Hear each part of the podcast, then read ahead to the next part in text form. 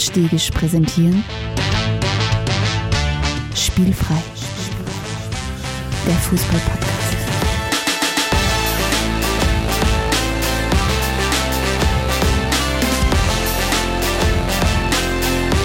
Episode 114. High und Lowlights 2023.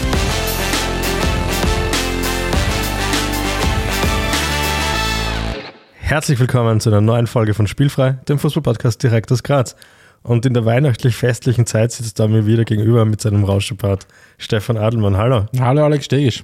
Bist bereit für Weihnachten? Ja. Bist So- bereit für die letzte Spielfrei-Folge vor Weihnachten? Ja, absolut. Ja, äh, für, für beides bereit. Bereit für Weihnachten schon aufgrund äh, meiner Karenz habe ich ganz viel Weihnachtslieder äh, hören können. Mhm. Und bereit für die letzte Episode natürlich, weil wir ja gesagt haben, wir wollen heute quasi die Arbeit für alle anderen Podcasts übernehmen.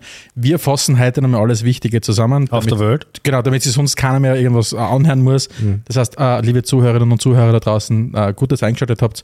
Alles, was heute erfahrt, Vor allem auch Ist alle, alle Zuhörerinnen und Zuhörer da draußen in der Zukunft, wenn man es so wie eine Timekapsel sieht, wenn man sich über das Jahr 2023 informieren will, in zum Beispiel 100 Jahren, kann man zu uns kommen, gleichzeitig ein bisschen Urlaub vom Gehirn, genau. hört sich ein bisschen was an. Na, Perfekt. 114. Episode, lieber Alex Stegisch. Wir schauen uns heute an die Highlights und Lowlights 2023. Ja. Das heißt, unsere ganz persönliche Liste an Dingen, an Themen, an Events, was auch immer, die uns beide bewegt haben. Ähm, das heißt, es ist ein, ein Jahresrückblick der sehr subjektiven Art. Wie fast alle Jahresrückblicke. So wie so fast alle. Nein, aber es ist tatsächlich, äh, es geht rein darum, was hat uns beide Genau. plus das restliche Spielfrei-Team in Person von unserem wunderbaren Techniker, Technikchef, Technikguru Robert Schwarz in diesem Jahr bewegt. Genau, und das machen wir uns heute. Das heißt, wir, sind, wir haben einen genialen Schachzug gemacht. Wir nehmen, wir nehmen die allseits beliebte Kategorie große 10 und machen daraus eine ganze Episode. Wie wir das zum Beispiel auch schon bei Episode 100 gemacht haben. Na, da haben wir die großen 10 der großen 10 gehabt, aber Ja, die ganze aber- Episode, war, was war das? War die ganze Episode, ja. Ja, genial. Ja, war Das nicht so schlecht. Du, um, um das Ganze festlich zu gestalten, nachdem ich meine Weihnachtszipfel mit zu vergessen habe, habe ich da ein Geschenk mitgebracht. Oh. Das darfst du jetzt auch machen. Wirklich? Ja. On air. Ja, halt, jetzt wisst ihr, wir müssen ein bisschen, jetzt haben wir ja Videopodcast, nicht nur auf YouTube, sondern auch auf Spotify, überall verfügbar. Und da müssen wir ja ein bisschen was für die, für die Fans tun, die uns auch anschauen wollen. Ja? Jetzt natürlich on air äh, offenbarst du natürlich, dass du der einzig Soziale bist, weil ich natürlich nichts mit für dich. Naja, aber es ist ja noch nicht Weihnachten, das hast du ja nicht wissen können. Boah, jetzt hast du mir den Druck noch auferlegt, dass ich noch was besorgen muss. Ich, ich hätte jetzt gehofft, dass du sagst, na, das passt schon, so ich komm, du brauchst das passt kaufen. nicht schon, du musst was kaufen, wir sind eine Gesamtgesellschaft.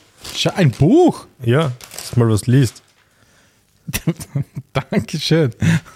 Darfst du noch kurz vorlesen, um was geht. Anleitung zum Weinsaufen von Curly und Willi Schlögel. Wein-Podcast Nummer 1. Unsere Podcast-Kollegen aus Berlin und Schrägstrich Steiermark, hätte ich gesagt, äh, haben ein so ein wunderbares Buch gemacht, das mir, das letztens ein Spielfreihörer empfohlen hat. Ist mit mir zusammengestanden und Das hat ist ja gesagt, cool. er hat gesagt, er, er, er war ein bisschen zwiegespalten, weil er wollte nicht in, ins Buchgeschäft gehen und sagen, wo steht denn bitte das, das Buch Anleitung zum Weinsaufen? Und ich, da habe ich nur mehr gelacht und gesagt, das mache ich natürlich sofort. Da bin ich in die Buchhandlung meines Vertrauens spaziert und gesagt, ich hätte gern bitte zweimal das, das Buch Wein, äh, Anleitung zum Weinsaufen. Oh Gott, können wir bitte ein Buch schreiben? Ich hätte sofort gerne ein Buch geschrieben. Boah, das müssen wir, müssen wir heute off-air besprechen, weil das wird sonst zu lange. Aha, ich glaube, das Buch schreiben wird auch zu lange für uns. Aber schauen wir mal. Ja, ansonsten geht es heute ein bisschen anders ab. Wir haben jetzt nicht wirklich was vorbereitet, was so rund um den Fußball international passiert ist.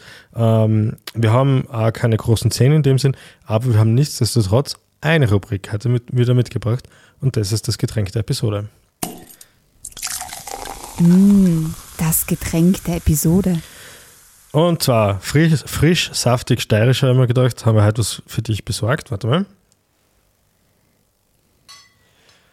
Dankeschön. Unter dem Motto Rosé All Day trinkt man Oh. heute einen Rosé-Spritzer vom Schneeberger. Tja, Ja. köstlich. Und was mir am allermeisten taugt, weil es haben fast keine dieser Flaschen, Drehverschluss. Drehverschluss.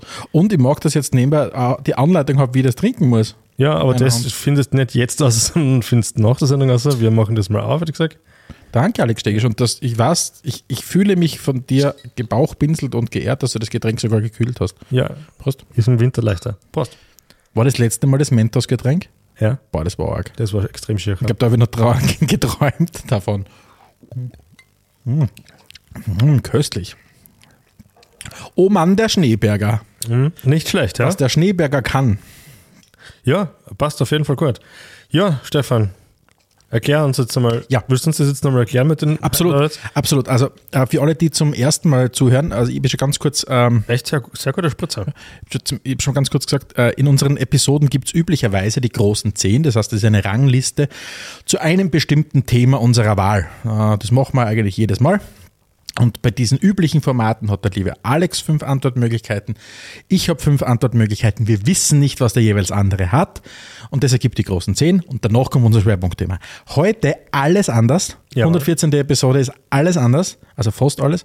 Ähm, es gibt kein Schwerpunktthema, sondern das ist unser Schwerpunktthema. Und was wir beide gemacht haben, ist heute ausnahmsweise äh, die Liste gemeinsam erstellt. Das heißt, äh, weil sonst, wir wollten nicht riskieren, dass wir bei unserer Sendung heute Doppelnennungen haben. Genau, Deswegen haben wir wir gesagt, verlernt. wir einigen uns darauf, was ist wirklich für uns beide unsere Rangliste der großen zehn Highlights und Lowlights. Also es geht nicht nur darum, was wir cool gefunden haben, sondern auch, was wir vielleicht richtig kacke gefunden haben. Genau. Und in alter Rasenfunkmanier widmen wir uns jeden Punkt circa eine Stunde. Das heißt, bei zehn Punkten sind wir da heute mit irgendwann dann fertig. Ja, genau. Ihr auch da draußen. Und ja, wird sicher spaßig werden. YouTube Also, sich freuen. falls euch noch schnell, ich meine, es ist live, es ist, Es kann ist einfach live, Pause ja, drucken. Gell? Pause Äh, ich wollte nämlich sagen, man holt euch einfach nur schnell ein Ladekabel, weil es kann länger dauern. Ja. Gut, wollen wir an, anstarten, würde ich sagen, anfangen. Wir starten an. Ähm, 114. Episode hast, wer fängt an? Hm, ich. Du fängst an. Okay, cool. Ja? Das heißt, ich mache Platz 1. Ja? Cool. Passt. Wir schauen nach Frankreich und zwar zu den Gewaltexzessen im französischen Fußball. Ein wichtiges Thema für uns. Ich glaube, generell, wir haben schon ein paar Mal darüber gesprochen, dass wir Gewalt im Fußball einmal eine eigene Folge daraus machen wollen, weil es einfach echt arg zugeht im Fußball, schon seit Jahrhunderten. Und in Frankreich aktuell gipfelt sich das ein bisschen in so ziemlich allem, was man sich so vorstellen kann. Also abseits des Platzes, absolutes Chaos. Ähm, Teambusse, die attackiert werden, Trainer, die sich verletzen am, auf, dem, auf, die, auf der Reise zu einem Spiel. Wir haben Gesänge auf den Tribünen, die homophob sind, die rassistisch sind, die einfach in jeglicher Hinsicht ungut sind. Wir haben Übergriffe auf Spielfeld, das heißt, ich weiß jetzt immer, wie der Goalie hat, da war Goalie ist von Raketen abgeschossen worden, Spiele abgebrochen werden müssen. Generell haben schon Spiele abgebrochen werden müssen. Äh, Fans, die leider abgestochen worden sind, ja, also auch das hat es schon gegeben. Ähm, Im Grunde genommen kann man sich eigentlich kaum was vorstellen, was noch nicht passiert ist. Also, Na, also es ist, es ist im Moment wirklich schockierend, so ehrlich muss man sein. Und du sagst es eh richtig, es ist jetzt nicht nur, das Thema beschäftigt ja nicht nur Frankreich. ja. Aber es kommen schon sehr regelmäßig sehr viel grausliche Nachrichten. Und jetzt war eben vor kurzem, wie du gesagt hast, die, dieser, dieser 31-jährige Fan, der äh, beim Spiel Nantes gegen Nizza, ich glaube, abgestochen worden ist äh, und so weiter. Also du, du siehst, und das ist ja das sind ja nicht wir die Einzigen, die das sagen, dass Fußball natürlich das Spiegelbild einer Gesellschaft ist. Und wenn halt eine, in einer Gesellschaft sehr viel, wie soll man sagen, Sprengstoff oder sehr viel Energie drinnen ist, die keine positive Energie ist, ähm, dann schlagt sich das halt auch im Fußball nieder. Und du hast halt mittlerweile Situationen, wo du sagst, okay, Marseille auswärts muss ich mir nicht antun, wenn ich da hinfahre. Äh, äh, und und wenn es vor allem wenn's eine gewisse Vorgeschichte gibt und man das Gefühl, Olympique Marseille hat fast mit jedem eine Vorgeschichte. Das wirkt so. ja. Äh, das ist, ob es jetzt PSG ist, ob es jetzt der Nizza ist, ob es jetzt der Lyon ist oder was auch immer, es eskaliert. grund- Also wie gesagt, es geht jetzt nicht, das ist jetzt kein Marseille-Bashing, weil Nein, nein. äh, aber es, es, es ist erschreckend, wie es dort im Moment zugeht. Ich meine, der Lyon-Präsident hat was Ähnliches gesagt, er hat auch gemeint, Fußball ist ein Spiegel der Gesellschaft, was ja soweit auch stimmt. Ähm, mir ist es als Ausrede von einem einzelnen Fußballpräsidenten oder als, als Begründung, äh, kann ich super nachvollziehen, die Rolle der Liga und die Rolle von Frankreich in dem Fall als Ganzes, muss man ja auch sagen, der Politik, ähm, kann ich trotzdem nicht nachvollziehen. Mir erinnert es immer an diese Simpsons-Folge, falls du die kennst, mit den, mit den Hippie-Eltern von Ned Flanders, die beim Psychiater sind und sagen, wir haben absolut nichts dann, wir haben keine Ideen mehr. Die bieten nichts, gell? Ja, ja. Das ist ein, ja, ja, Ja, stimmt, ja. Ja, ja, so quasi. Und, und das denkt man sich halt schon als ne- neutraler Beobachter. Jetzt muss ich zugeben, die französische Liga hat, ist nicht für mich nicht die reizvollste. Also ich habe Ja. ganz wenig gesehen, Ja. weil mir PSG halt wirklich wurscht ist und ich habe dort auch keinen Club, den jetzt der super Support oder so. Es ist einfach für das, es ist zu viel Fußballangebot, dass ich die Liga auch noch verfolgen darf, sagen wir es einmal so. Aber was man halt aus den Medien super mitkriegt, ist, es gibt, es gibt nur diese Pflaster. Es gibt nur die Auswärtsfans von Marseille dürfen halt jetzt nicht mehr auswärts fahren. Okay, ja, aber das ist halt noch ein bisschen zu wenig. Ne? Und, und, und, und es wäre natürlich interessant zu wissen, was es für wirklich etablierte Wege gibt, um dieser Gewalt entgegenzuwirken. Weil es ist halt auch keine vielversprechende Herangehensweise, alles mit Polizei zuzupflastern. Mhm. Weil du weißt, ähm, der Fußballfan weiß, dass halt oft einmal die Präsenz von Polizei, egal wie zurückhaltend sie sind, bei vielen halt nur noch mehr die Leute zum Auszucken bringt. Und du kannst halt auch nicht eine ganze Stadt abriegeln, wenn, wenn er spürt und so weiter. Das heißt, irgendwo brauchst du reinigende Kräfte, die da von innen kommen. Das heißt, das Gewaltpotenzial kann sich nicht die ganze Zeit so entladen. Und natürlich, so wie du sagst, ist, wir ver verfolgen beide jetzt nicht sehr aktiv den französischen Fußball, was halt einfach ist, diese Mischkulanz aus, aus unsexy Nachrichten über Gewaltexzesse plus einer PSG-Dominanz mit elf Meisterschaften in den letzten, äh, neun Meisterschaften in den letzten elf Jahren, ist halt so mittelmäßig attraktiv. Da übersieht man dann auch gerne mal, dass es durchaus coole Sachen gibt, auch jetzt mit einer gewissen österreichischen Brille, wenn man sieht, dass der Adi Hütter richtig gut performt Ja. äh, mit, mit seiner AS Monaco. Das ist schon Monaco cool. ist, auf jeden Fall interessant und äh, man muss auch sagen, Nizza äh, heute ziehe ganz knapp an, an PSG, also für das, wenn man sich die Kaderwerte und so anschaut, das ist eh voll cool. Kevin Danzo spielt, spielt eine richtig gute Rolle, habe ich heuer das Vergnügen gehabt, ihn einmal live zu sehen. Äh, das war richtig, richtig gut, muss ich sagen. Und, und na, also es gibt gute Sachen natürlich, aber ja, unser Platz 10, vielleicht runden wir es ab, unser Platz 10, äh, die Gewaltexzesse äh, im französischen Fußball ist absolutes Lowlight. Jawohl. Platz 9 dann, Gut, Stefan. äh, jetzt machen wir mal was, was wir ganz selten machen. Mhm. Und zwar sprechen wir über das österreichische Nationalteam. Endlich, wir haben schon so viele Hörerschaften gehabt, die sich aufgeregt haben, dass wir da immer so, so wenig drüber reden. Ja? Ja, oder, oder, oder komplette Zyniker sind zu dem ganzen Ja. Thema. Ähm, Wobei, als Zyniker sehe ich mich wirklich nicht, weil ich, ich finde, aber man kommt jetzt auch gleich dazu, aber ich finde ja auch, dass das Nationalteam macht einen super Job. Also Voll, macht einen super Job und es ist ja jetzt angenehmer, wieder einzuschalten, wenn solche Sachen sind. Ja. Also ich war jetzt auch kein so die hard, äh, ich stelle mich im Nationalteam in die Kurven und schaue mir jetzt Länderspiel an, nur weil es Länderspiel ist. na, wir waren sogar schon bei Wir waren auch schon bei Länderspielen. Also so ist ja nicht. So ist ja nicht. Also bitte, wer will uns kritisieren? Nein, aber es ist tatsächlich so, es ist jetzt nicht so, dass wir, dass wir jetzt hinfiebern. Wir fiebern hin, wenn es natürlich um was geht, weil da sind wir schon so äh, ja, einseitig, sagen wir, unterwegs. Sagen wir, was es ist. Es nervt uns beim Nationalteam eigentlich nur das, dass es den, den regulären äh, Meisterschaftsbetrieb der, der Ligen stört.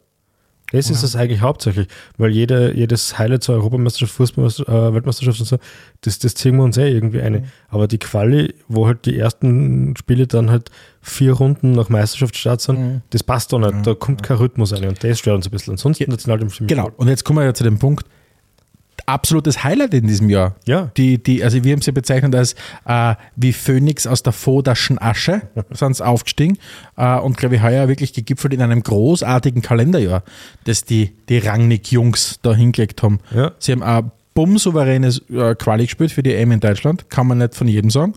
Äh, looking at you, Italien. Äh, und äh, dann auch noch zwei Freundschaftsspiele, die natürlich dann gegipfelt sind in einem äh, 2 zu 0 Heimerfolg gegen Deutschland. Ähm, was sie mittlerweile gar nicht mehr so, ich meine, wir wollen jetzt überhaupt nicht von Quarterback-Momenten sprechen, äh, die Blöße wollen wir uns nicht geben, aber es fühlt sich gar nicht mehr so absurd an, zu sagen, okay, haben wir wieder gegen die Deutschen gewonnen. Ähm, Im Moment ist es tatsächlich äh, ja durchaus ein Ding, das vom Möglichen zum Üblichen geworden ist, weil sie sich halt auch die Deutschen komplett implodieren in vielen Bereichen. Ja, klar. Na, aber tatsächlich, äh, österreichisches Nationalteam, äh, sechs Spiele in der Quali, äh, acht Spiele in der Quali, sechs Siege, ein Unentschieden, eine Niederlage. Ja. Bumm, souverän, 2024, Berlin, wir kommen. Genau, und wenn man sich das im Detail ein bisschen anschaut, verloren haben sie nur gegen Belgien. Belgien ist zwar jetzt nicht mehr so stark vielleicht wie diese goldene Generation, die es da vor ein paar Jahren gehabt haben. Nichtsdestotrotz wird denen ja Außenseiter Außenseiter Chance auf die Europameisterschaft eingehabt und zwar völlig zu Recht. Also, das darf man schon nicht vergessen, dass da nach wie vor äh, der Bräuner von Lukaku flankt und so. Absolut, und die goldene belgische Generation hat ja auch nichts gewonnen. Hat auch nichts gewonnen. Hat auch nichts gewonnen und, und wenn du einen Big Rom vorn drinnen hast, das ist halt schon immer brandgefährlich. Also das ist schon ähm, noch immer oberstes, oberste Schublade, Ich glaube, den einzigen Punkt, den ich da jetzt noch gerne mit dir besprechen würde, ist die Rolle des Ralf Rangnicks. Wir können ja heutzutage kaum noch Thema anreißen, wo nicht der Balestra schon ein bisschen äh, vorab äh, ein Thema. Umgekehrt, umgekehrt.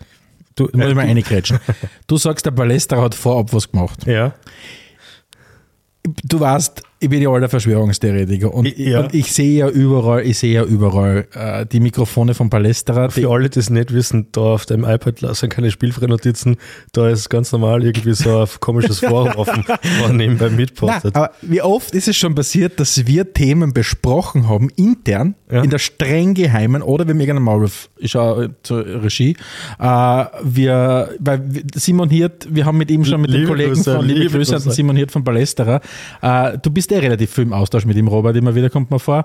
Äh, auf jeden Fall, worauf ich hinaus will, ist, ähm, immer wieder besprechen wir Themen, die wir machen wollen. Ja. Und du kannst da sicher sein, dass die nächste Episode zwei Monate später von Palästra wieder genau das Thema behandelt. Und na, das kann kein Zufall irgendwann mal sein. Aber auf jeden Fall, um Ich das es ist jetzt ein nicht Zufall. Jedenfalls, Du wolltest was sagen. Palästra hat schon, hat schon super äh, Geschichten rund um den Ralf Rangnick Ja, das stimmt. Absolut großartige da, Ausgabe. Da müssen wir unbedingt darauf verweisen, weil wir dem Palästra im Geist ja sehr nahe sind. Wir mögen ihn. Genau. Ja. Äh, und ich würde jetzt mit dir schon einmal ganz, nur ganz kurz diskutieren, ähm, dass der Rangnick das besser macht als der Foda. Das glaube ich, da brauchen wir nicht viel drüber diskutieren. Aber was so spannend ist, ist, es hat nicht gereicht für das krisengebeutelte United. Die haben ihn überhaupt nicht anerkannt als das, was er ist. Ja, ich meine, ich glaube, der, wesentliche Unterschied ist, äh, der Rangnick gilt ja als der, der, der Vater hinter dieser Idee des, des, des Salzburger Systems und so weiter. Und so viele waren ja seine Zöglinge von den ganzen Trainern und so weiter und so fort. Und jetzt trifft er halt auf ein Land, auf ein Nationalteam, auf einen Kader, wo extrem viele seiner Spieler nach den Prinzipien ausgebildet worden sind und jahrelang gespielt haben unter vielen erfolgreichen Trainern, die angeblich, ich sage nicht angeblich, weil ich anzweifle das nicht, aber ich war nicht dabei, weiß es nicht, aber offensichtlich auf Ralf Rangnick zurückgehen. Das heißt, er tut sich natürlich viel, viel leichter, sein, sein Spiel da reinzubringen. Äh, auf der anderen Seite wirkt natürlich dann die Entwicklung vom Franco Foda zu einem Ralf Rangnick halt no härter aufgrund des Übergangs vom Franco Foda halt weg, weißt du? Ja. Also das heißt, wäre davor irgendein, ich nenne ihn jetzt mal progressiver Trainer gewesen, der irgendwie, irgendwie mutig spielen lässt und der Ralf Rangnick übernimmt, dann hättest du gesagt, okay, es wäre vielleicht eine Weiterentwicklung vom Nationalteam gegeben. Jetzt hast du halt wirklich einen Bruch gehabt, einen spielerischen Bruch. Und dass es halt so schnell funktioniert, ist sicher dem geschuldet, dass er quasi auf eine Substanz trifft, die jahrelang jetzt da schon seinen Fußball ges- gespielt hat. Aber das denke ich mir jetzt bei United irgendwo auch, weil von Ole Gunnar Solskjaer zu Rangnick, das ist schon ein ordentlicher Bruch. Und der Kader von United ist ja nicht das größte Problem, Hm, oder? Sehe ich nicht so. Also ich, sehe, ich, ich bin schon irgendwann bei dem Punkt, irgendwann sind dann nicht mehr die Trainer schuld. Irgendwann bist du dann bei dem Punkt angekommen, da sind die Entscheider schuld, da, ist, da sind die Spieler dann schuld und nicht, es kann dann nicht sein, äh, vielleicht oft passt es nicht. Wir haben ja die Wochen erst drüber gesprochen, über Una Emery. Ja. Zweifelsohne grandios guter Trainer, zeigt es gerade mit Aston Villa, hat bei Arsenal einfach nicht funktioniert. Ja, Äh, okay. aus welchen Gründen, du bist da näher dran, du hast gemerkt, man, dass vielleicht am zu wenig Zeit geben oder was auch immer ist. Du hast gesagt, der Kader war schlechter. Äh, Ich, ich verweise da immer gerne auf die Innenverteidigung Mustafi Sokrates. Ja, nein, es ist genau. schwieriger als Genau, die aktuelle genau. Innenverteidigung. Ja. Aber trotzdem hat er einfach nicht funktioniert. Ja. Und dann sagst du, okay, dann kommt der nächste rein, bei dem funktioniert. Aber wenn Trainer auf Trainer kommt, unterschiedliche Trainertypen kommen und nichts davon funktioniert, ein Spieler spielt unter keinem von diesen Trainern gut, Mhm. dann ist das schon irgendwie ein Zeichen, dass vielleicht da irgendwas anderes als der Trainerstuhl Ja, das Problem ist. Ja, äh, Aber auf jeden Fall- Bogen nochmal ganz kurz zurück zum Nationalteam. Also die Quali war jetzt super, wie du gesagt hast, sechs Siege, einmal verloren gegen Belgien und einmal X gespielt. Also wirklich, wirklich top. Jetzt steht dann die Europameisterschaft im Sommer vor der Tür. Wa- Was, die, die Gruppen ist entsprechend schwer, ja. Also für alle, die es noch nicht gehört haben, wir haben äh, unter anderem Frankreich und Die die, Niederlande. Ja. Niederlande in der Gruppe. Wer ist der vierte Gegner? Ja, entweder Polen, Estland, äh, Finnland oder, warte, das in meinen Notizen drinnen, äh, Wales. Wales, Mhm, mit dem er auch nie, kommt man vor, gute Erfahrungen gemacht haben, wenn ich mich richtig Ja. erinnere. Aber zumindest Gareth Bale spielt nicht mehr. Ja, das ist schon mal, ja. das ist schon mal Ja. schwer. Ja, pff, also, ähm, Das Gute ist, man hat als Gruppendritter auch noch Chancen. Ne? Also ja, das geht ja auch irgendwie so, genau. geht ja noch ein bisschen Aber ich glaube, da geht es wahrscheinlich wieder, wieder um den besten Gruppendritten, da wird es dann schon hart. Also, Frankreich als Kapazunder, die Niederlande sind halt nicht mehr diese Chaoten-Niederlande, wie es halt noch vor drei, vier, fünf Jahren waren, sondern die haben sie ja wirklich gut gefangen. Wobei die Quali auch nicht so super war, ja. Aber da sind wir vielleicht auch wieder bei dem Punkt, ähm, gegen wen geht dein Spiel so richtig gut auf? Vielleicht geht es auch gerade gegen die Niederlande richtig gut auf. Ich glaube, das erste Spiel ist ja gegen Frankreich. Ja, das Ähm, wird generell hart. Auf der anderen Seite, man hat wirklich nichts zum Verlieren, Ja. weil jeder weiß, an einem normalen Tag gewinnt da Frankreich und das wahrscheinlich nicht so unrecht und von dem her kann man recht locker aufspielen. ich glaube, also ich, ich traue ihnen zu, dass, dass man, dass man, keine Ahnung, irgendwann für die Großen auskicken, dass man vielleicht die Niederlande überwinden oder dass vielleicht die Franzosen einen Aussetzer haben bei dem Turnier. Kann ja durchaus sein. Braucht nur, braucht nur äh, die erste Partie so laufen, dass, dass keine Ahnung, äh, König Marco am Schluss noch an eine nudelt in der 90. Minute oder was auch immer, äh, oder an einen schwast, je nachdem, Ja, äh, nachdem. was er machen will. Ähm, und plötzlich hast du eine ganz andere Dynamik in der Gruppe drinnen. Also, ich, also alles ist möglich das sagt schon mal relativ viel aus über das, was Ralf Rangnick, glaube ich, an Selbstbewusstsein eingeimpft hat. Nicht nur an, in, die, in die Mannschaft, sondern auch in die, ja, in die Zuseherinnen und Zuseher. Dass man sagt, es ist aus meiner Sicht wirklich was möglich, Mhm. dass man weiterkommt. Ja. Ja. Apropos weiterkommen, wir gehen zum nächsten Punkt. Platz Alexander, acht bin ich Platz wieder ich acht. dran. Es ist die Vergabe der WM 2034 nach Saudi-Arabien. Wir haben, ähm, ich glaube, die Episode 112 war das. Noch nicht lang her, genau. Ja, wo wir, also vor, vor zwei Episoden sozusagen, wo wir uns, oder 111, 111 war's. 111 ja, äh, wo wir uns äh, mit äh, den Vergaben der FIFA beschäftigt haben. Ähm, ja, es ist, es ist einfach zum Haare raufen, ja. Da passiert einfach immer irgendwas, also Schindluder wird da getrieben, wie es so schön heißt. Ja, darf man das so sagen? Was? Ähm, wie fassen wir das jetzt am besten nochmal kurz und knackig zusammen? Ähm, die FIFA hat alles dafür getan, man muss wirklich sagen, die FIFA, dass es ein No-Brainer sozusagen ist, dass Saudi-Arabien die WM kriegt. Am einfachsten hat das natürlich dadurch funktioniert, dass es nicht einmal mehr einen Gegenkandidaten gegeben hat. Alle, die ein bisschen äh, in Frage gekommen wären, eine WM auszutragen, sind mit so einer komischen, die Welt umspannende Weltmeisterschaft für 2030 beglückwünscht worden, die von Südamerika bis Afrika und Portugal geht. Das heißt, auf drei Kontinenten äh, austragen wird, um einfach sicher zu gehen, dass es 2034 keine, keine Alternative gibt, was da, dazu führt, dass der logischerweise der einzigen Kandidatur den Auftrag sowieso erteilen muss, sozusagen. Und ja, das ist halt bezeichnend für Gianni Infantino. Da können wir jetzt wieder äh, zwei Folgen zurückgehen. Das war, glaube ich, dann 112. Nein, 113 war Zur letzten Episode. unsere letzte Episode war Gianni Infantino, ähm, wo wir erklären, wie arg der Typ eigentlich ist Mhm. und wie logisch das eigentlich dann ist, dass sowas passiert. Und es gibt nur mehr einen Motivator in der FIFA, um Dinge zu tun, und das ist Wachstum. Ja. Es gibt nichts anderes mehr. Kann ich noch neue Märkte schließen oder kann ich aus den Märkten, die ich schon erschlossen habe, noch mehr Kohle haben? Trag das dazu bei, dann birge ich mir die restliche Fußballwelt so hin, dass, das, dass sich das ausgeht. Und das ist ja, ist ja auch kein Geheimnis. Ich habe jetzt vor kurzem einen FIFA-Report gelesen mit einem Vorwort von Gianni Infantino. Gott. Ähm, und der Gianni Infantino sagt, sein Ziel ist es, den Fußball truly global zu machen. Und das heißt halt, genau, es geht um Wachstum. Es geht darum, dass jeder auf der Welt dieses schöne Spiel, das kannst du jetzt richtig schändend formulieren in einem, in einem gut geschriebenen Vorwort, dass jeder auf der Welt dieses schöne Spiel quasi auch erleben kann. Mhm. Vielleicht, um nochmal kurz mein Senf noch dazu zu geben. Ich finde ja, da muss man wirklich trennen. Und das war so ein bisschen schon auch unsere persönliche Erkenntnis, glaube ich, aus der, uns, unserem Feature vorigen Jahr, im vorigen Jahr mit dem Palästra rund um, um, um die WM in, in Katar. Man muss schon trennen, das Gastgeberland und den Vergabeprozess. Und es ist nicht die Entscheidung, dass die WM nach Saudi-Arabien vergeben wird, die ich komisch finde. Das, das ist zu akzeptieren und das, das, das ist okay. Das, war sehr naheliegend, dass das passieren wird. Äh, da braucht man, da darf man jetzt auch keine, keine, keine, keine, keine Ahnung, Tomaten auf den Augen haben.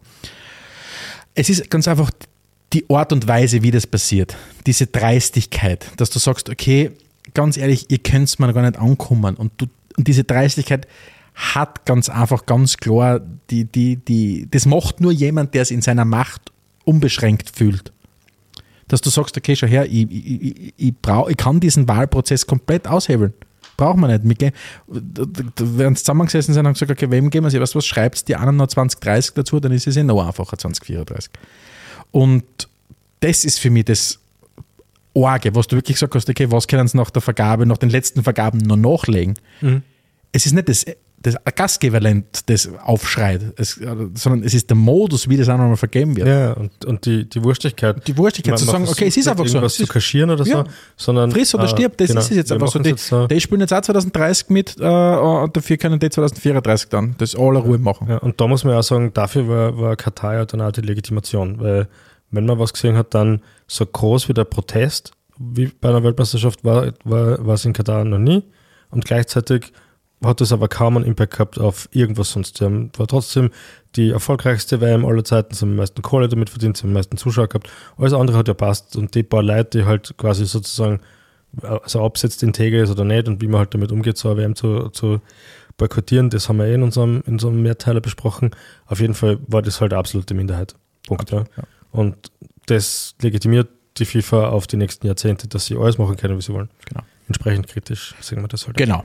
Gut, kommen wir wieder zu einem bisschen einem viel, viel lustigeren Thema. Viel lustigeres Thema. Äh, unser Platz 7, da übernehme ich wieder. Und es ist tatsächlich jetzt gerade eine gute Überleitung, weil wir gerade über die WM in Katar gehen, äh, geredet. Und auch so ein Side-Produkt von der äh, WM in Katar ist die aus meiner Sicht, und da jetzt da volle Transparenz, ich habe sie gesehen, du hast sie nicht gesehen, du musst mir es einfach glauben. Ich habe mir angeschaut, All or Nothing, die Nationalmannschaft in Katar. Dauert, glaube ich, zweieinhalb Stunden. Ah, ich kriege einen Daumen hoch vom Robert aus der Regie. Das heißt, zwei Drittel der Redaktion haben es gesehen. Und hättest du es gesehen, glaube ich, wäre es über Platz 7 hinausgegangen.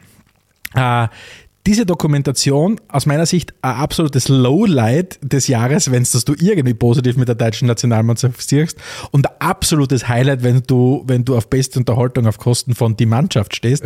ähm, die, diese Dokumentation ist an Absurdität, an, das ist jetzt kein Wort, Unauthentizität, an schlechter, am schlechten Storytelling. Also, das ist unfassbar, was da abgelaufen ist. Ja. Und war halt ein Einblick in die Seele dieser Nationalmannschaft, den Also du in als das Loch, in das Loch, genau, wo, wo du sagst, okay, das möchtest eigentlich, wenn es gut mit ihnen hat, das, das hättest gern nicht gesehen.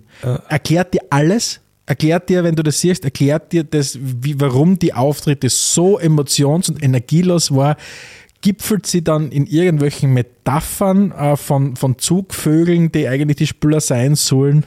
Und du sitzt da drin und schaust dir zweieinhalb Stunden lang die Doku an und denkst, wow, das ist also dieser Hansi Flick, den quasi, der so hoch gejubelt worden ist, dieser Welttrainer, der best, sechs Titel in einer Saison. also Ja. sechs Titel in einer Saison, der angeblich zu dem Zeitpunkt der bestbezahlte äh, Nationalteamtrainer der Welt war und steht da und liefert Auftritte ab, wo du sagst, wow, wo du das Gefühl hast, okay, das, das, das, das kauft da gerade keiner ab. Ja. Und also die Idee war ja, wie soll ich sagen, war ja nett zu sagen, okay, weißt du was, im besten Fall schaffen wir es, dann machen wir eine coole Doku. Vielleicht begleiten wir da zufällig den Weltmeister. Äh, kann ja durchaus sein, was, du sein, nicht ja. vom Turnier und so Ich weiter. glaube, dass die Doku durchaus länger geplant war. Dass die Doku vielleicht wirklich länger geplant war als zweieinhalb Stunden. Ähm, auf der anderen Seite muss man wieder sagen, ein gutes Zeichen für eine intakte Demokratie in Deutschland, dass keiner versucht hat, das Ding abzutragen, dass es keine Zensur gibt und sagt, okay, wow, die veröffentlichen wir definitiv nicht. Weil das, und das ist ja, das ist ja rausgekommen zum Zeitpunkt, da war ja der- der Hansi Flick noch Trainer. Ja, ja. Und, das, und ich tatsächlich habe es mir angeschaut, am Wochenende, bevor die Deutschen ja von Japan, ich glaube 4 zu 1 Niederprügelt. ab- niedergeprügelt worden sind. Und da habe ich mir gedacht, okay, es kann tatsächlich jetzt wirklich nicht mehr lang dauern. Und dann war es ja, glaube ich, auch in der, in der Woche drauf, dass dann der Hansi Flick Du hast, mich schon gegangen geoutet, du hast mich schon geoutet, ich habe es nicht gesehen. Äh, ich habe ein paar Anmerkungen trotzdem dazu. Also ich hab, gestern habe ich am Abend nochmal einen Versuch gestartet, ähm, habe dann kurz eine gesappt, ich hätte ja die Möglichkeit gehabt, es anzuschauen. Ich, ich, es tut mir leid, in meiner Freizeit mag ich mich nicht mit, der, mit einer Doku Ist voll okay. zur deutschen Nationalmannschaft okay. Ich schaffe es einfach nicht. Ähm, aber nichtsdestotrotz ähm, bleibt für mich ein paar Punkte hängen. Äh, ein Punkt ist einmal gleich, weil du sagst Zensur, ist sich ja umgekehrt, ist sich Bravo, Chapeau, äh, Amazon für diese eiskalten Verträge, die offensichtlich so arg waren, dass es nicht möglich war, diese Doku zu stoppen, weil du müsstest ja aus, aus der Sicht des, des, des äh, Deutschen Fußballbundes müsstest ja alles tun, damit diese Doku niemals ins Tageslicht kommt, Ja. inklusive äh, Amazon-Gebäude anzünden oder keine Ahnung was, aber du müsstest einfach alles machen, damit es nicht rauskommt. Ja.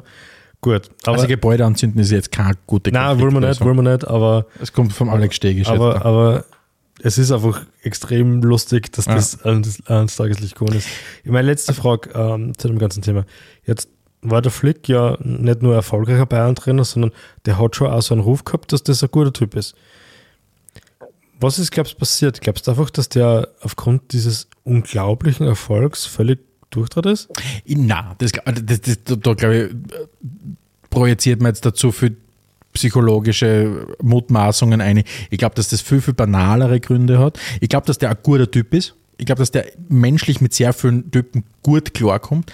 Ich glaube, dass es mitunter dem nicht gut tut, dem eine Kamera hinzustellen in einem Besprechungsraum. Ich glaube wirklich, dass, dass das vielleicht in der Situation, du denkst, okay, ich muss jetzt irgendwie auf den Tisch hauen ähm, ich muss jetzt irgendwie auf den Tisch hauen, weil, keine Ahnung, da richten sie Kameras gerade auf mir oder was auch immer. Ich glaube, dass das wirklich einen, weil- einen, ganz einen banalen Grund auch hat, weil das war unfassbar unauthentisch. Genau, das wollte ich gerade sagen. Ich habe hab ja nur Ausschnitte davon gesehen.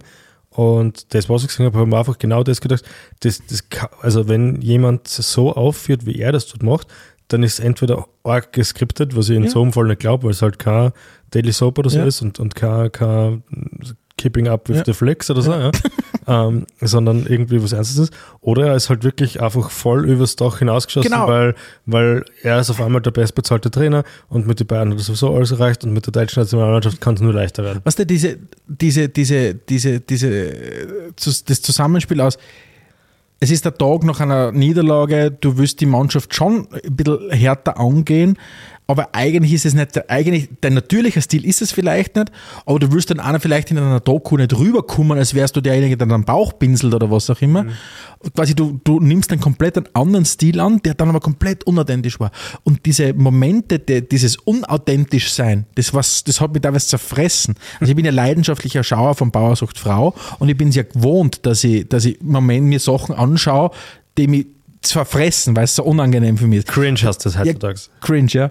Ähm, Nicht zu und verwechseln ganz mit viel, und ganz viel, es gibt sicher die viele Zuhörerinnen und Zuhörer, die sagen, da waren ganz viele Hoffestmomente äh, äh, bei dieser, bei dieser, äh, bei dieser Doku. Wirklich, wo du wirklich sagst, okay, Was ist ein Hoffest-Moment? bei je, jeder Bauer oder jede Bäuerin hat in der Hofwoche, wo die ganzen Kandidatinnen und Kandidaten zu Besuch sind, ein Hoffest. Und das ist meistens ein Riesenfest, kommen so, was du halt hast, am, Moment, Moment. unserem Land draußen 200, 300 Leute, was halt kommen, was der. Moment, Moment, Regie, ich zieh meine Frage zurück. Und, und beim Hoffest ist ganz oft so von ATV geskriptet, dass eine der Kandidatinnen oder Kandidaten heimgeschickt werden muss. Und das sind oft ganz unangenehme Momente zum Anschauen, wenn die Bauern so ein leichter Einsitzen haben beim Hoffest, weil halt viel für Freund kommen und halt extrem gefeiert wird und sie dann einen heimschicken müssen, schon leicht bedoselt oder schwerst bedoselt, wo du sagst, okay, das wird dann unangenehm. Das ist dann, du kannst gar nicht so viel Decken auf der Couch haben, um die zu verstecken. Drinnen. Und so hat sich für mich diese Amazon-Doku angefühlt. Speaking of unangenehme Momente, komm mal bitte zu unserem Platz 6. Ich bin wieder dran. Du bist dran. Platz 6 bei uns. Uh, unser Spiel War unangenehm. war, das war total angenehm. Unser, Unangenehm. Spiel, unser Spielfreitrip nach Bergamo. Wir suchen uns ja jedes Jahr eigentlich irgendeine, irgendeine Location aus, wo wir sagen, da machen wir jetzt einen Fußballtrip hin. Da hat es uns schon trieben nach, wo waren wir schon überall? Wir waren Angefangen hat es in Ried. Wir haben Nein, nein, in Salzburg. Oder? Salzburg, Ried. Dann haben wir gesagt, okay, in Österreich kennen sie uns jetzt überall. Wir schauen, Da waren wir wir schauen in München, da waren wir in München, Belgrad. Belgrad waren wir, genau. Ja, nach England hat es uns. Wir waren ja schon überall. England waren wir ähm, und dann Italien natürlich auch Ja. schon, schon das eine oder andere Mal. Und diesmal haben wir gesagt, ja, ja, das passt. Wir, Gehen wir gehen, heulen und schauen. Wir wir gehen heulen schauen. Da hat Sturm gerade den Heuland nach Bergamo verkauft, wo er nicht lang tut, Nein. wo wir eh schnell sein müssen. Und sind gefahren und haben uns Bergamo gegen die Eisroma angeschaut. Ja. Der Trip war einfach von vorn bis hinten klasse, weil so sind unsere Fußballtrips halt. Das ist sehr, sehr einfach alles zu machen. Alle sind sehr dankbar dafür, dass meistens wir zwar viel organisieren. Und ähm, Bergamo ist eine sehr dankbare Stadt, muss man auch ganz klar sagen. Absolut. Wirklich eine absolute Tourismusempfehlung, oder? Ja, voll. Weil- weil- weil Die, die, die, das, dieses kleine äh, versteckte Paradies in der Lombardei, muss ich wirklich sagen, habe ich nicht, gar nicht am Radar gehabt. Mhm.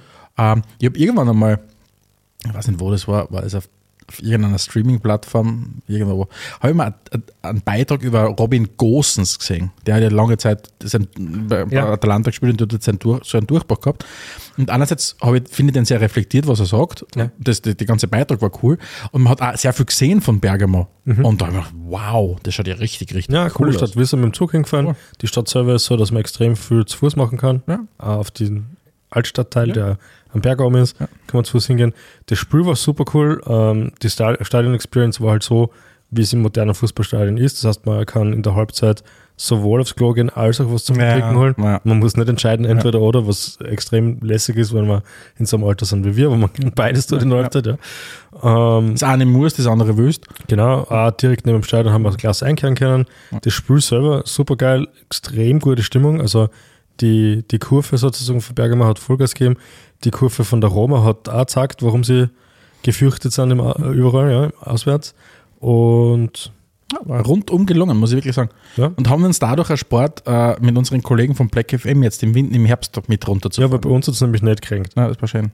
Ähm, Nächster Trip können wir schon ankündigen, oder?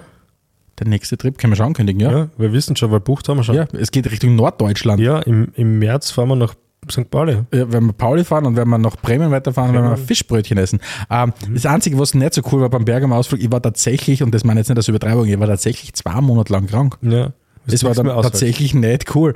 äh, ich glaube aber, also laut meiner Ärztin habe ich, hab ich mir diese Virusinfektion nicht in Bergamo zugeholt, weil für das war die, hätte es müssen früher passieren. Aber ich war tatsächlich zwei Ja. Krank, das war nicht cool. Mhm. Laut, laut, laut Dr. Lexi sage ich da nur, statt, statt Limoncello mehr Grappa saufen. Ja, ja, das und was halt dann tatsächlich, glaube ich, auch nicht so klar war, dass wir ja an diesen, an einem Mittwoch, glaube ich, sind wir heimgekommen. Und am Sonntag war ja dann ja besagtes Cup-Finale in Kärnten dann ja noch. War insgesamt, war insgesamt ein Doppelschlager, äh, würde ich mal insgesamt sagen, eine ja. schwierige Woche.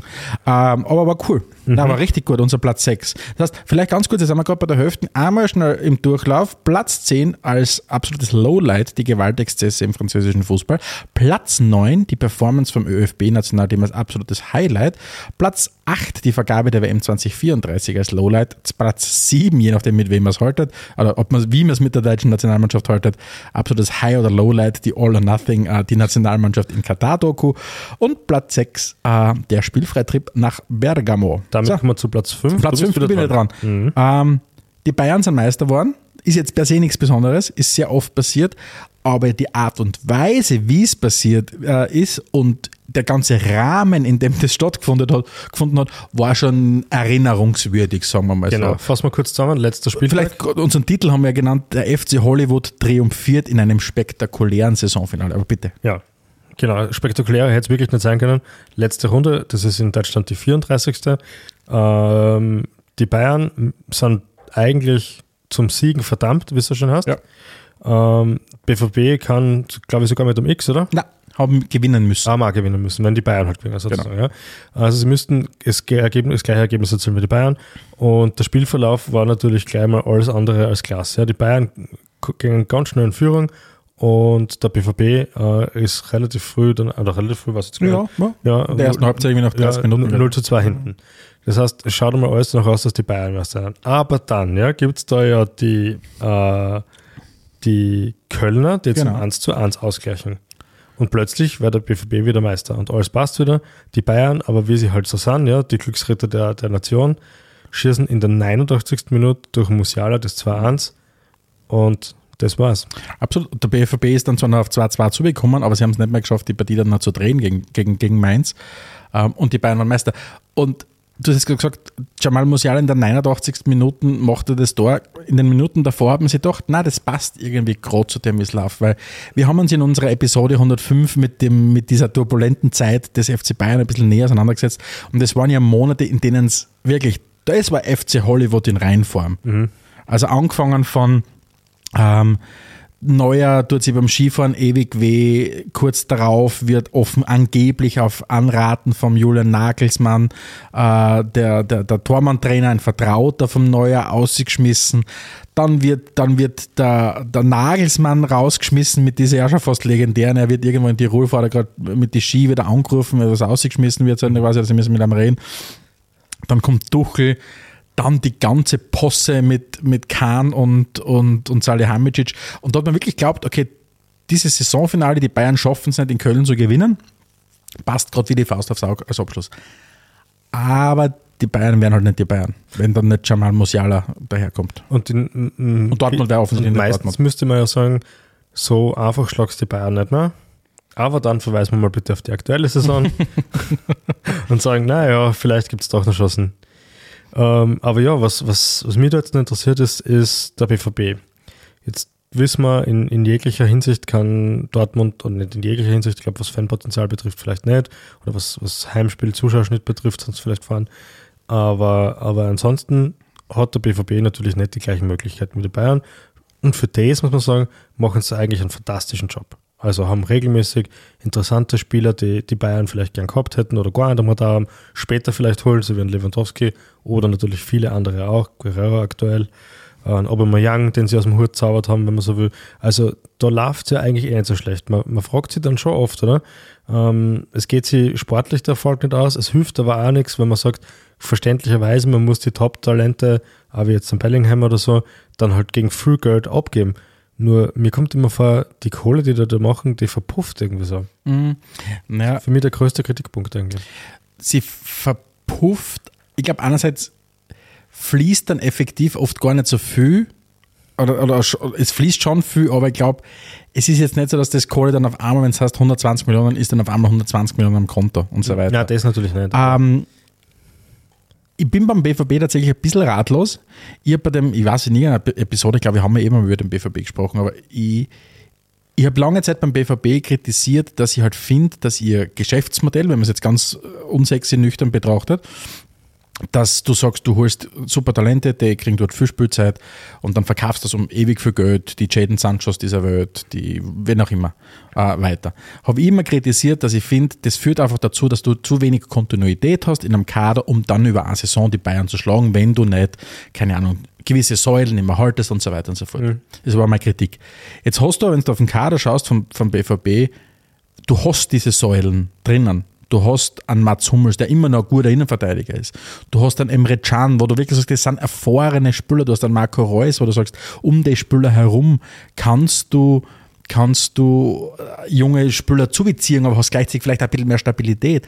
Aber es reicht dann trotzdem nicht. Sie sind eine komplette Wundertüte vor jeder Partie. Entweder zünden sie ein Feuerwerk oder, sie, oder das Feuerwerk geht nach hinten, lassen plötzlich, na, blöder Vergleich, aber, aber weißt du, was ich meine? Ja. Und was vielleicht schon auch ein bisschen einwirkt, ich glaube, es muss schon echt ein Hammer sein, wenn du den letzten Spieltag voriges Jahr gehabt hast. Ja, natürlich. Wenn du halt in dem Stadion sitzt, bei bestem Wetter, kann man erinnern, Traumwetter, ja, war schön. Ja. 82.000 Leute, glaube ich, im Stadion, und dann lasst die Geschichte ab. Das, glaube ich, knockt schon unfassbar an dir. Und das, das, Fußballer sind auch, nur- müssen auch Profis. Ja, sicher sind es Profis oder sind, müssen Profis sein, aber das, glaube ich, das hängt da schon wirklich monatelang nach, glaube ich. Ja. Aber vielleicht an dieser Stelle auch der Aufruf an unsere Zuhörerinnen und Zuhörer, schreibt uns doch an redaktion.spielver.at, wenn ihr ein bisschen ein Gefühl dafür habt, warum es beim BFB so läuft, wie es läuft. Wir, glaube ich, werden irgendwann sicher einmal äh, die Zeit finden, dass wir dem BVB eine eigene Sendung widmen. Wenn es da irgendwelche Expertinnen und Experten da draußen gibt, die sich bei uns melden wollen, immer sehr gerne. Ja. Platz 4, lieber Alex, ist, wir Ah. kommen langsam. Der, der, der, der, Runner-Up, nein, nicht Runner-Up, aber die Blecherne mit Ja. der Elie. Wer hat es gerade so viel nicht auf Stockholm geschafft? Wir selber. Na, verdammt. Ja, mal wieder. Das wäre natürlich, das wäre jetzt zu, wie soll man sagen, zu an der Nase herbeigezogen gewesen, wenn wir uns da selber auf Stockel gehieft hätten. Wir haben gesagt, auf Platz 4 landet unsere 100. Episode von Spielfrei. Die war ja heuer im Sommer und die war jedenfalls für uns absolutes Highlight, aber auch für die Leute da draußen, weil es ist zwar nicht die erfolgreichste spielfreie Episode, aber eine der erfolgreichsten, was die Hörerinnenzahlen betrifft.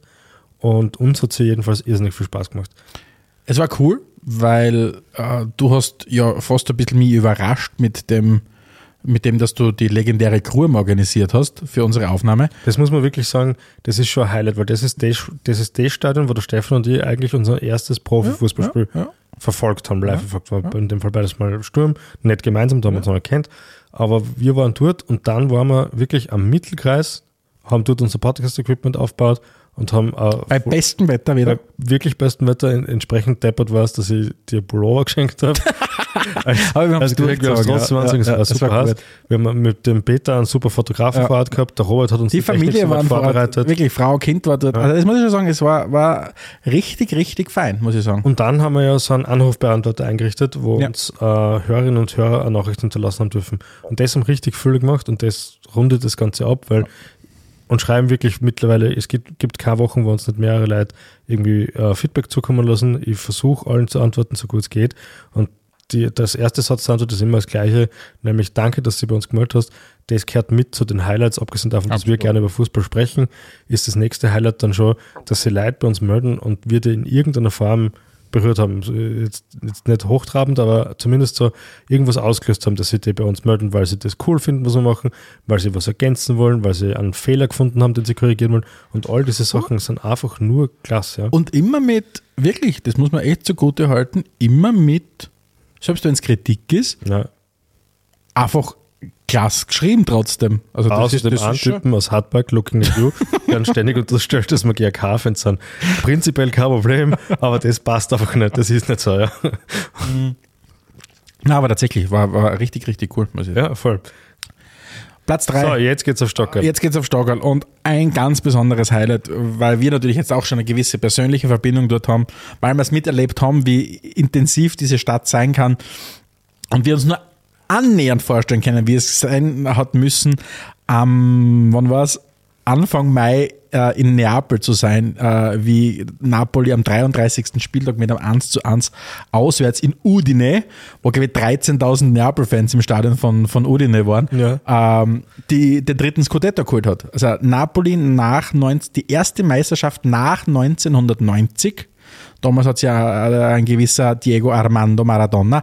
Äh, übrigens zwei Spielfreiepisoden, für die mitten immer am meisten angesprochen wird, auch von neuen Hörerinnen und ja, Hörern. die waren wirklich gut. Also das Lustige ist nämlich, glaub, die Leute suchen sich aber auch diese Maradona-Episoden. Also du merkst, Maradona hat so eine Anziehungskraft für alle Ja. Fußballfans da ich glaube, draußen. das waren Episoden 74 und 75. Ja, so irgend um- sowas in den, Irgendwann in den um, um 70ern. den herum. Dreh herum, ja. Also, können wir dann eh verlinken.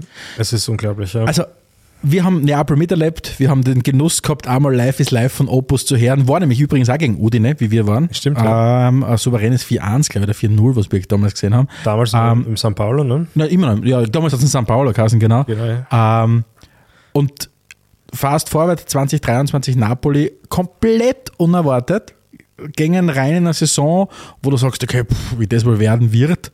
Äh, nach Abgängen Insigne ist weg, Mertens ist weg, Koulibaly ist weg, Fabian Ruiz ist weg.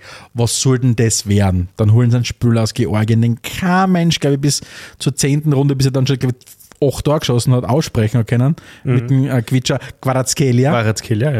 Und auf einmal marschieren die in einer Art und Weise, das war unfassbar. Ich, hab mir, ich war zum Glück in der Lage, das, äh, in dieser Saison viele Spiele, weil da war der Nachwuchs gerade so klar, da habe ich am Abend immer gut äh, The Zone schauen können, ähm, mir viele Napoli-Spiele anzuschauen, aber es war ein Genuss und für mich zwischendurch der beste Fußball, der in Europa gespielt worden ist und die Truppe von, von Luciano Spalletti, der ja dann einfach extrem smooth gesagt hat, ich, ich habe fertig und einfach nach der, nach der Meisterschaft aufgehört hat als Napoli-Trainer nach zwei Jahren. Trainer vom Nationalteam. genau, dann ist er zum Verband gegangen und dann ist er relativ schnell dann Nationalteamtrainer geworden und Ja. hat jetzt gerade so viele die Jungs äh, nach Deutschland geführt. Genau. Kurz muss man uns, uns erklären lassen, glaube ich, wie, wie funktioniert Napoli oder wie hat dort Napoli so gut funktioniert. Sie haben mal das unglaubliche Glück gehabt, dass sie mit dem Kim einen Abwehrchef geholt haben, der richtig gut war, eh nur eine ganze Saison durchgespielt war, gespielt hat. Den haben sie, glaube ich, um 15 Millionen geholt und jetzt sehr erfolgreich an die Bayern verkauft. Ähm, Quarazkelia aus dem Nichts heraus und natürlich vorhin Victor Osimhen. Und dann hat das mein, mein absolutes What the fuck-Moment aus, die, aus der ganzen letzten Saison war ja dann, dass ähm, wie Napoli gegen Liverpool gespielt hat, in der Champions League wohlgemerkt, und zur Halbzeit 3-0 geführt hat. Ja. Aber mit einer Selbstverständlichkeit. Mit einer Selbstverständlichkeit. Und du hast jetzt so ganz wesentliche Bausteine von dem Team angesprochen und für mich immer noch unfassbar die Entwicklung von diesem Mittelfeld, allen voran dieser relativ kleine Slowake, der Stanislav Lobotka in seinen späten 20ern, hat vorher in, in, bei Celta Vigo gespielt und, und solche Sachen und ist auf einmal ein Sechser gewesen, dass du sagst, okay, das war unfassbar. Der Typ hat das Spiel so gezogen ähm, und das waren Spieler, und da merkst du wieder, was ein Trainer machen kann. Das waren Spieler, die, die, die waren schon bei dem Verein, Piotr Zielinski und so weiter, der, der, der, der Sambo Angissa, die waren alle schon dort. Der hat noch mal was rausgeholt und die haben auf einen, sind auf einen Flow aufgesetzt. Ich glaube, das war dann irgendein Anfang des Jahres, ich glaube, kurz nach Anfang Jänner war es, da haben sie Juve mit 4-1, glaube ich, aus dem Maradona rausgepulvert. Oder ich glaube 4-1, 4-0, irgend sowas. Ja. Sehr deutlich. Da hat der, der Osimhen dieses sehr markante Tor geschossen, wie er dann vorbeigekommen und glaube mit 120 unter, unter, unter die Latten genutzt hat. Also das war richtig, richtig gut. Ja. So cool es war 2022, 2023, so ein bisschen haben sie jetzt da gestruggelt in dieser Saison. Also du hast gemerkt, da war ein bisschen eine Katerstimmung noch und mit, mit, dem, mit dem Rudi Garcia hat das so mittelgut funktioniert, obwohl der Kader recht gut zusammengeblieben ist. Oshimen hat leider Gottes wieder mal verletzt gewesen. Nochmal mehr verletzt und natürlich der nächste Abwehrchef, der in der Panden gekommen ist. Mit dem Kim, genau. Das ist natürlich schwierig. Äh, Quarazkelia spielt auch nicht mehr die gleiche Saison wie letztes Jahr, muss man schon sagen. Generell alles ein bisschen mit Handbremsen und ja, es man sieht halt schon, wenn du jetzt nicht, wenn du jetzt da in der Underdog-Rolle bist, da muss wirklich viel zusammenlaufen über einen sehr, sehr langen Zeitraum, sonst geht es halt einfach nicht aus. Ja. Und liebe spielfreie Hörerinnen und Hörer da draußen, wenn ihr wirklich mal nach einer Fußballreise sucht, das spielfreie Reisebüro empfiehlt wirklich einmal eine Reise nach Neapel. Also vom Authentizitätslevel ist es am anderen Ende der Skala, wo sonst die Amazon Doku ist mit dem deutschen Nationalteam, ähm, ist auf der anderen Seite das Fußballerlebnis in Neapel. Das musst du sagen, das ist richtig cool. Du kannst in dieser Stadt, wir sind jetzt nicht die ganze Stadt angegangen, aber wir haben doch viel gesehen, Ja. du kannst keine 10, 15 Meter gehen, ohne dass du irgendwo was Blau-Weißes siehst. Irgendwo entweder ein riesengroßes Maradona-Bödel oder Du was auch kannst immer. dafür die halbe Stadt durchqueren, ohne dass dir irgendwer sagen kann, was Tickets kaufen kann. Genau, genau. Es funktioniert Genau. dafür. Also, Ah, Wenn es Tickets braucht, braucht es ein bisschen. Also alle, die gerne eine Schnitzeljagd machen und die, keine Ahnung, kleine Detektive sind, die, die tun sie leichter beim Tickets kriegen. bleibt auf der Spur. Ja. Gut, Platz 2. Platz zwei, Ich ah, bin du bist dran, dran. du bist dran. Es ist äh, ein absolutes Lowlight äh, der heurigen Saison und das ist das letzte Grazer Derby gewesen. Cup-Spiel, äh, Sturm trifft auswärts in Graz auf den GAK und abgesehen davon, dass das Spiel selber, sagen wir mal, für, für das, wie es angefangen hat, wenig beeindruckend verlaufen ist aus Sturmsicht, weil sie haben doch in der vierten Minute, glaube ich, 1-0 geschossen ähm, und dann ein 2-1 hinten gewesen, der ist dann aufgeholt und dann glücklich 3-2 gewonnen ähm, war eigentlich die Rede nur von all den Dingen, die abseits des Spiels passiert ist. Was war das, Stefan? Ja, es, wie schon in den letzten, wie, also die Losfee hat es ja so weit gebracht, dass das Derby zum zweiten Mal innerhalb von zwei Jahren gibt. Ähm, es, war- man hat es voriges Jahr schon gemerkt gehabt, da ist viel Energie, die sich aufgestaut hat. Ein Teil davon war Vorfreude, der Rest war unnötig viel Bashen im Vorfeld. Und dann haben wir ges- gesagt, okay, bin gespannt, wie das heuer wird. Äh, Und heuer ist es nicht besser geworden im Sinn von äh, ein bisschen gemäßigter, gesättelter, nah. Du hast nur das Gefühl gehabt, es legt jeder nochmal mehr nach. Und das hat angefangen von den ganzen Ticketvergaben wieder bis hin zu dem ganzen Hochaufpeitschen vor dem Spiel und so weiter. Und es waren dann, wir waren in, zu dritt dort äh, als Spielfreiteam. Es war einfach kein cooles Erlebnis. Ins Stadion gehen wir hauptsächlich, weil wir Kicken schauen wollen zusammen und eine gute Zeit haben wollen. Das Kick, was wir gesehen haben, war, war interessant. Der GRK ist eine gute Mannschaft. Also du musst wirklich sagen, die spielen heuer eine richtig gute Saison ähm, und, und sind eh zu, verdient dort äh, in der zweiten Liga, wo sie sind. Und äh, ich glaube, verdienen sie wirklich den Aufstieg, wenn sie weiterspielen. Ähm, das, was wir gesehen haben, war eh ganz gut. Aber das, was wir abseits davon gesehen haben, war halt unfassbar unangenehm. Also da, angefangen von dem Stadion, Einlass und so weiter. Ähm, dass du sagst, okay, ähm, unfassbar viele Leute, die eingedrängt haben. Die Kurve war viel zu voll. Viel zu, viel zu voll. Es war so viel Aggressivität drin. Erzählungen von guten Freunden und Bekannten, die, die, die, die, denen die Gewalt widerfahren ist. Die Schlägereien, diese, diese unnötig peinlichen Szenen von, von, von, von, von Aktionen, die im Stadion geliefert worden sind, diese Gewalt, die sie da entladen. Also es war wirklich kein cooles Erlebnis, muss ich wirklich sagen. Und was mich dann schon auch ein bisschen genervt hat, muss ich wirklich sagen, es gibt ganz oft diese natürliche Reaktion, und ich kritisiere jetzt wirklich den Verein, den ich support. Diese natürliche Reaktion, wenn man kritisiert wird, dass man schnell zurückschlägt oder keine Ahnung, oder das stimmt nicht so, das war nicht so bei unserem Verein. Und es hat viele Stimmen gegeben, die, wenn es Anschuldigungen gegeben hat, sofort zurückgeschossen haben, das stimmt nicht, das war nicht so. Und da muss ich sagen, das stimmt doch. Es waren einfach viele Sachen nicht cool. Die, die Leute, abgestritten haben, dass die Kurven zu waren. Das stimmt nicht. Du hast keinen Zentimeter gehen können Ja. und so weiter. Das war alles rappelvoll. Die Leute gesagt haben, es ist nicht gejagt worden. Doch, es sind mitunter Leute gejagt worden. Ja. Und das war alles andere als cool. Ich glaube, das, das ist für mich das Allerwichtigste, was der Punkt transportieren muss, ist, es muss einfach möglich sein, dass man in ein Fußballstadion geht, um ein Spiel anzuschauen und sonst nichts. Also für, für all das, was wir ja rund um Fankultur eh immer wieder noch vielleicht sogar ein bisschen zu romantisch sehen, weil es uns halt auch taugt, äh, wir wollen das nicht kritisieren. Mir persönlich ist es sogar herzlichst wurscht, wenn sie äh, unterschiedliche Fangruppierungen irgendwo treffen und sie die Ja, macht sich eine das ist mir völlig ja. egal. Also das ist weder was, was ich ich finde das gut noch schlecht, das ist mir einfach wurscht. Ja. Aber wenn ich gerne Fußballspiele schauen möchte, dann möchte ich in ein Stadion gehen können, das Spiel anschauen und dann haben. Ich will auch nicht, weil wir das ja auch intern immer wieder diskutieren, ich mag nicht äh, angestachelt werden. Mhm. Jetzt im Sinne von, dass ich irgendwas tue. Ich will dort machen, was ich will. Und in erster Linie bin ich dort, um ein Fußballspiel anzuschauen und dann bin ich dort, um mit meinen Freunden eine gute Zeit zu haben. Und das muss möglich Mhm. sein. Und dann möchte ich gerne wieder heimfahren und Ruhe haben. Oder wenn ich 10 Bier saufen will, trinkst 10 Bier. ist wa- auch wa- okay. whatever. Aber, Aber- aber, ich mag ja, mir nicht von ja. Leuten von außen diktieren müssen, was passiert. Weder im Sinne von Gewalt, noch im Sinne von Support, den Ja. ich dort leisten muss. Und, und all das hat nicht funktioniert. Und der, der Verein Sturm, ähm, das sehen ja unsere Kollegen von Black FM vielleicht auch ein bisschen anders, so wie ich es zumindest ausgekehrt habe, ist, ist schlecht damit umgegangen, aber nicht, weil sie, weil sie nicht offensiv in die Kommunikation gegangen sind, meiner Meinung nach, sondern weil sie sich nicht bereit waren, Fehler einzugestehen. Ja, das, ja, und auch wirklich, Und das ist halt klassisch österreichisch, weil wir halt keine Fehlerkultur haben Genau, und das genau. funktioniert halt nicht gut. Das funktioniert halt da auch nicht gut. Und zumindest die Konsequenz daraus jetzt ja mal war, dass man bei einem etwaigen wieder mal auseinandertreffen keine Karten mehr checkt, das ist schon mal nicht schlecht. Aber wie du eh schon gesagt hast, der GRK ist halt auf dem Weg in die Bundesliga und das könnte halt dann bedeuten, dass bis zu vier oder sogar fünf Derbys in einer Saison geben können, wenn man mit Cup auf sie trifft und wenn sie beide in der gleichen Gruppe sind. Und ich freue mich nicht. Also Ja. ich sehe da keinen Vorteil. Sturm Nee, ist jetzt da aktuell fast immer ausverkauft, Ja. auch gegen Gegner, die wesentlich unattraktiver sind. Also ich, ich sehe dem nicht positiv gegen, äh, entgegen. Und von dem her ist es ja auch, muss man sagen, unser größtes Lowlight. absolut, Jahres. genau. Ist auf Platz 2. Weil ich gesagt, Platz 1 müssen wir schon mit einem echten Highlight da beenden. Gut, ich glaube, wir sind angekommen. Also Ja. fassen wir nochmal zusammen, die Plätze 10 bis 6 haben wir, 5 haben wir eh schon vorgelesen, äh, 6 haben wir eh schon vorgelesen. Auf Platz 5 haben wir dann noch gehabt, ähm, die Bayern holen in einem spektakulären Saisonfinale die 47. Meisterschaft in Folge. Äh, Platz 4 war unsere 100. spielfreie Episode live in der Gruppe. Platz 3 war der SSC Napoli holt sich den dritten Scudetto und Platz 2 war das Grazer Derby mit seinen Folgen. Und unser absolutes Highlight, und jetzt haben wir wirklich, wir bleiben auf dem Platz. Es wird richtig fußballspezifisch.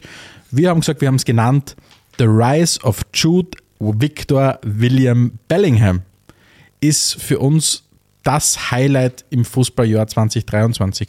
Weil wir, verdient, ja. weil wir gesagt haben, was da gerade passiert ist, du siehst, wie jemand aus dem vermeintlichen Schatten von Mbappé und Haaland, die quasi diese Superstars im Fußball tritt und du kannst am zukünftigen Weltfußballer beim Fußballspielen zuschauen. Ich würde da noch einen wesentlichen Schritt weitergehen. Es gibt so Spieler, die es immer schon gegeben hat, die äh, da, egal ob du die Mannschaft supportest oder nicht, die da äh, ein Loch ins Gesicht Mhm. zaubern. Das war das Aushängeschild ist der Ronaldinho, haben wir schon ein paar Mal besprochen.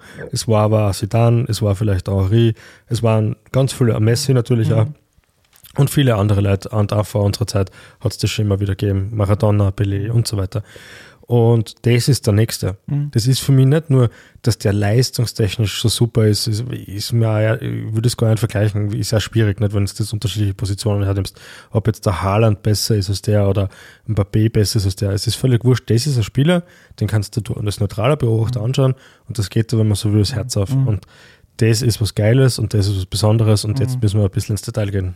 Stefan? Also, ähm, es ist, so, es ist so arg zu sehen, immer vor kurzem, vor wenigen Wochen hat, hat Real gegen Napoli Champions League gespielt. Haben wir eh beide geschaut. Und wir haben uns dann angefangen zu schreiben Ja. und, und das hat sich dann in Superlativen irgendwie immer mehr gesteigert, weil es unfassbar war anzuschauen, wie er jede einzelne Szene, klar ist er jetzt wahrscheinlich wieder auch zusätzlich noch gut in Form sein, Ja. kann man nicht sagen, ja.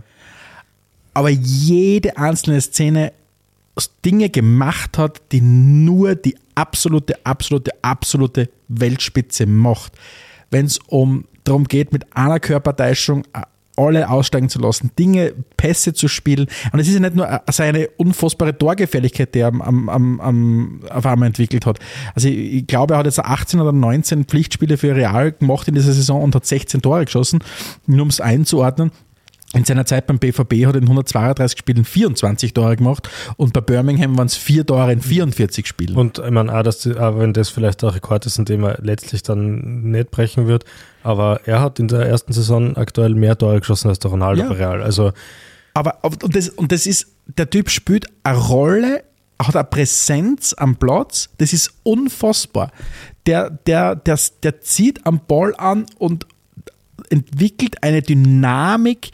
Also für mich ist es wirklich, ich habe es mal aufgeschrieben, es ist wie, um den ein bisschen abgelutschten Ausdruck 2.0 zu verwenden.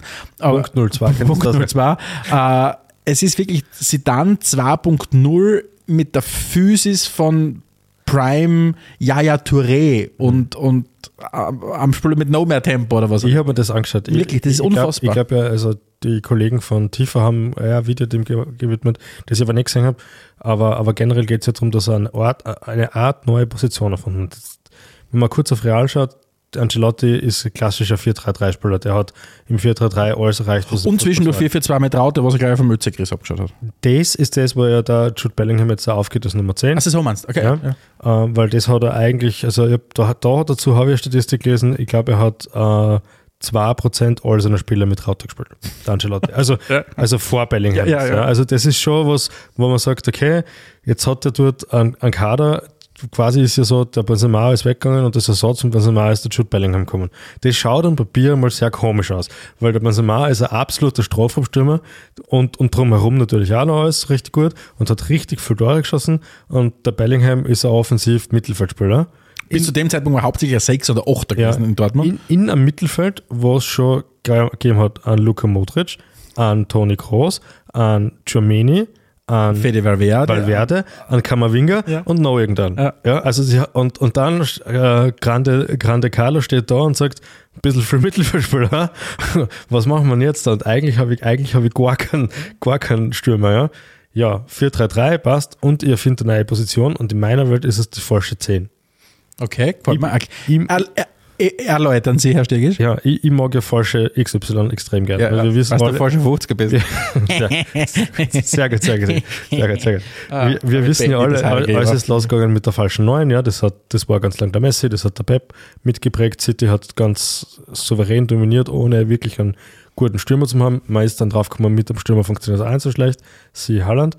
Dann finde ich ja, dass der, dass der Manuel Neuer die längste Zeit der falsche Eins war Mhm. Weil der einfach so offensiv als Goalie war, dass der wirklich, äh, bevor das noch alle anderen ein bisschen checkt haben, weil ich finde gar nicht, dass er so gut am Fuß ist, wie sie Finde ich, ah nein, Ja. ich glaube, ich, ich halte es genauso für einen Mythos, wie das der Hansi Flick der Beste, wirklich. Ja, also wirklich. ich finde, finde nicht, dass der Neuer so gut am Ball ist. aber es hilft natürlich, wenn alle Leute in der Sagen, dass du gut am Ball bist. Nein, das auch, aber wenn alle Leute in der Mannschaft viel besser sind als in der anderen Mannschaft, Ja. weil dann kannst du einfach als Goalie 10 Meter weiter vorn stehen stimmt, ja. und dann hast du auf einmal tatsächlich einen zusätzlichen äh, Feldspieler.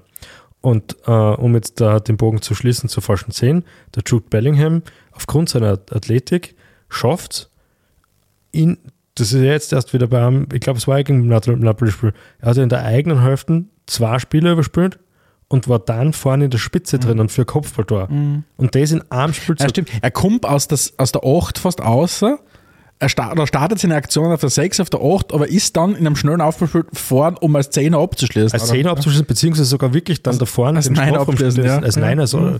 Und, und das geht sich halt aus, weil der Bursche im Juni 20 Jahre alt geworden ist. Das ist das Irre. Ich meine, unabhängig davon, dass er mit 17 Jahren das Trikot von ihm bei Birmingham retired worden ist, mit 17 Jahren, Unglaublich. Ähm, ja. ähm, ist, ist der Typ im Juni 20 geworden. Also das ist unglaublich.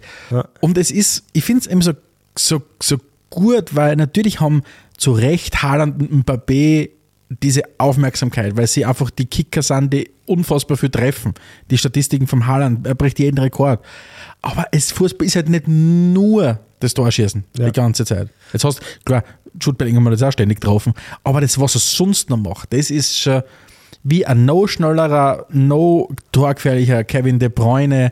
Also der lässt sogar auf einmal Kevin De Bruyne alles schauen. Ja, also wir wünschen uns wirklich, dass er sich nicht verletzt, weil ich glaube Ja. wirklich, dass das so einer von den Spielen sein könnte, wo wir uns dann in 20 Jahren denken werden, ja, wir waren da am Anfang Ja. schon dabei. Ja, genau so ist es. Und wir haben es damals schon gewusst, wenn man nur reinhört in unsere Episode 114. So ist es. Gut, Alex Stegisch, das waren unsere großen 10. Dann bleibt vielleicht noch ein kurzer Hinweis, wo man uns sonst noch verfolgen kann. Wir sind natürlich auf allen Plattformen unterwegs. Man kann uns jederzeit auf redaktion.spielfrei.at eine E-Mail schreiben.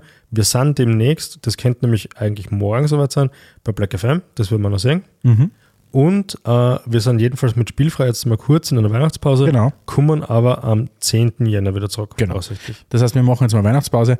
Ähm, und wenn ihr uns Weihnachten versüßen wollt, dann schreibt uns doch äh, eure Highlights 2023 oder Lowlights 2023. Kann sich auf den Fußball beziehen, kann aber ganz andere Sachen sein. Wir werden es nicht vorlesen, wenn ihr nicht wollt, dass wir es vorlesen. Äh, aber wir freuen uns jedes Mal, wenn wir irgendeine Post bei uns im Postfach haben. So ist es. Gut, danke Alex Stegisch für dieses wunderbare Jahr mit Vielen dir. Dank fürs Zuhören und, Und schaltet das nächste Mal wieder ein, wenn es heißt Spielfrei, der Fußballpodcast direkt aus Graz. Ciao.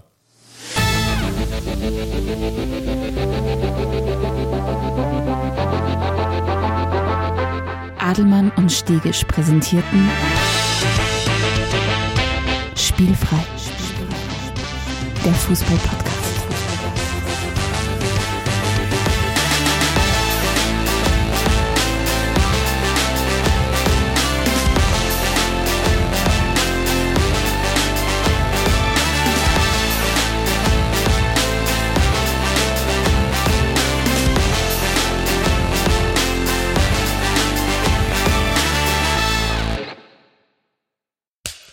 Cut.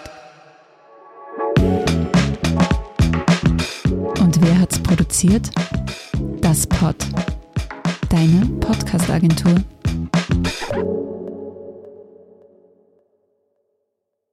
Ich meine, unabhängig davon, dass er mit 17 Jahren das Trikot von ihm bei Birmingham retired worden ist, mit 17 Jahren, Unglaublich.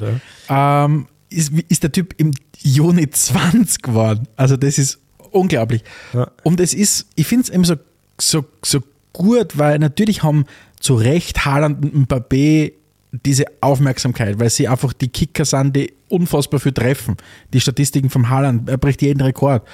Aber es, Fußball ist halt nicht nur das Torschießen Ja. die ganze Zeit. Jetzt hast klar, Jude Bellingham hat das auch ständig getroffen, aber das, was er sonst noch macht, das ist schon wie ein no schnellerer, no torgefährlicher Kevin De Bruyne. Also der lässt sogar auf einmal Kevin De Bruyne alles schauen. Ja.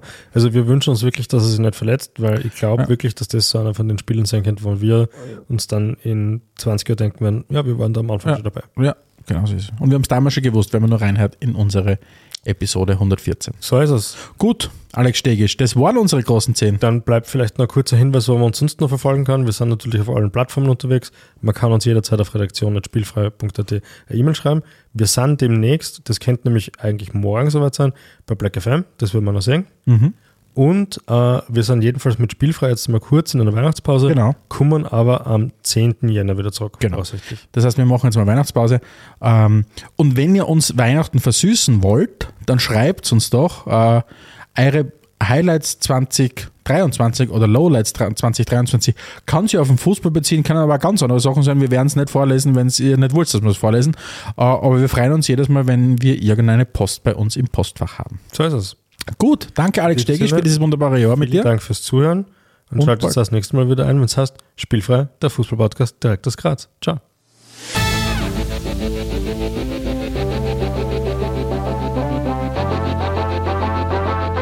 Adelmann und Stegisch präsentierten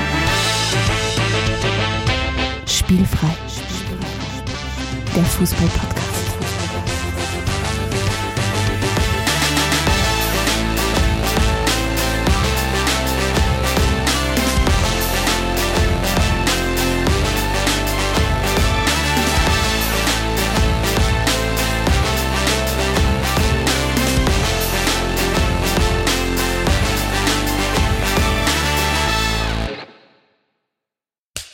Cut. Und wer hat's produziert? Das Pod. Deine Podcast-Agentur.